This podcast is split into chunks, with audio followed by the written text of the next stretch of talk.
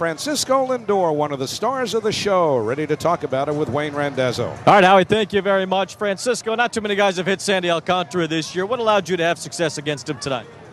Uh, I had a good approach, and um, I executed in my approach. Uh, he's one of the top three pitchers in the league, um, and I was just trying to get my, my approach and stick with my approach and, and execute.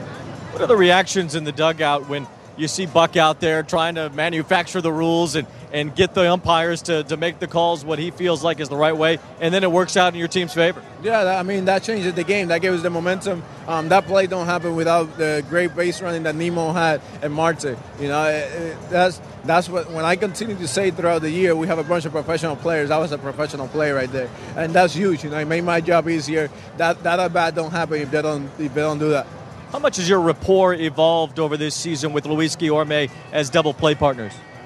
Uh, we keep on getting better every day. Every day. Um, I mean, he, he's a tremendous infielder. He makes my job easier. And the greatest teammates are the ones I ain't got to worry about, you know. And, and we have a bunch, a bunch of professional guys here that I don't have to worry about them. You know, they go out, they go there, do their job. I do my job, and that's how we end up with W's. Howie gave a shout out to your adorable daughter during the game today. Is she waiting up for you?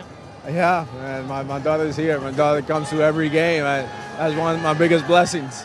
All right, Francisco, thanks a lot. Great job tonight. Right, thank you.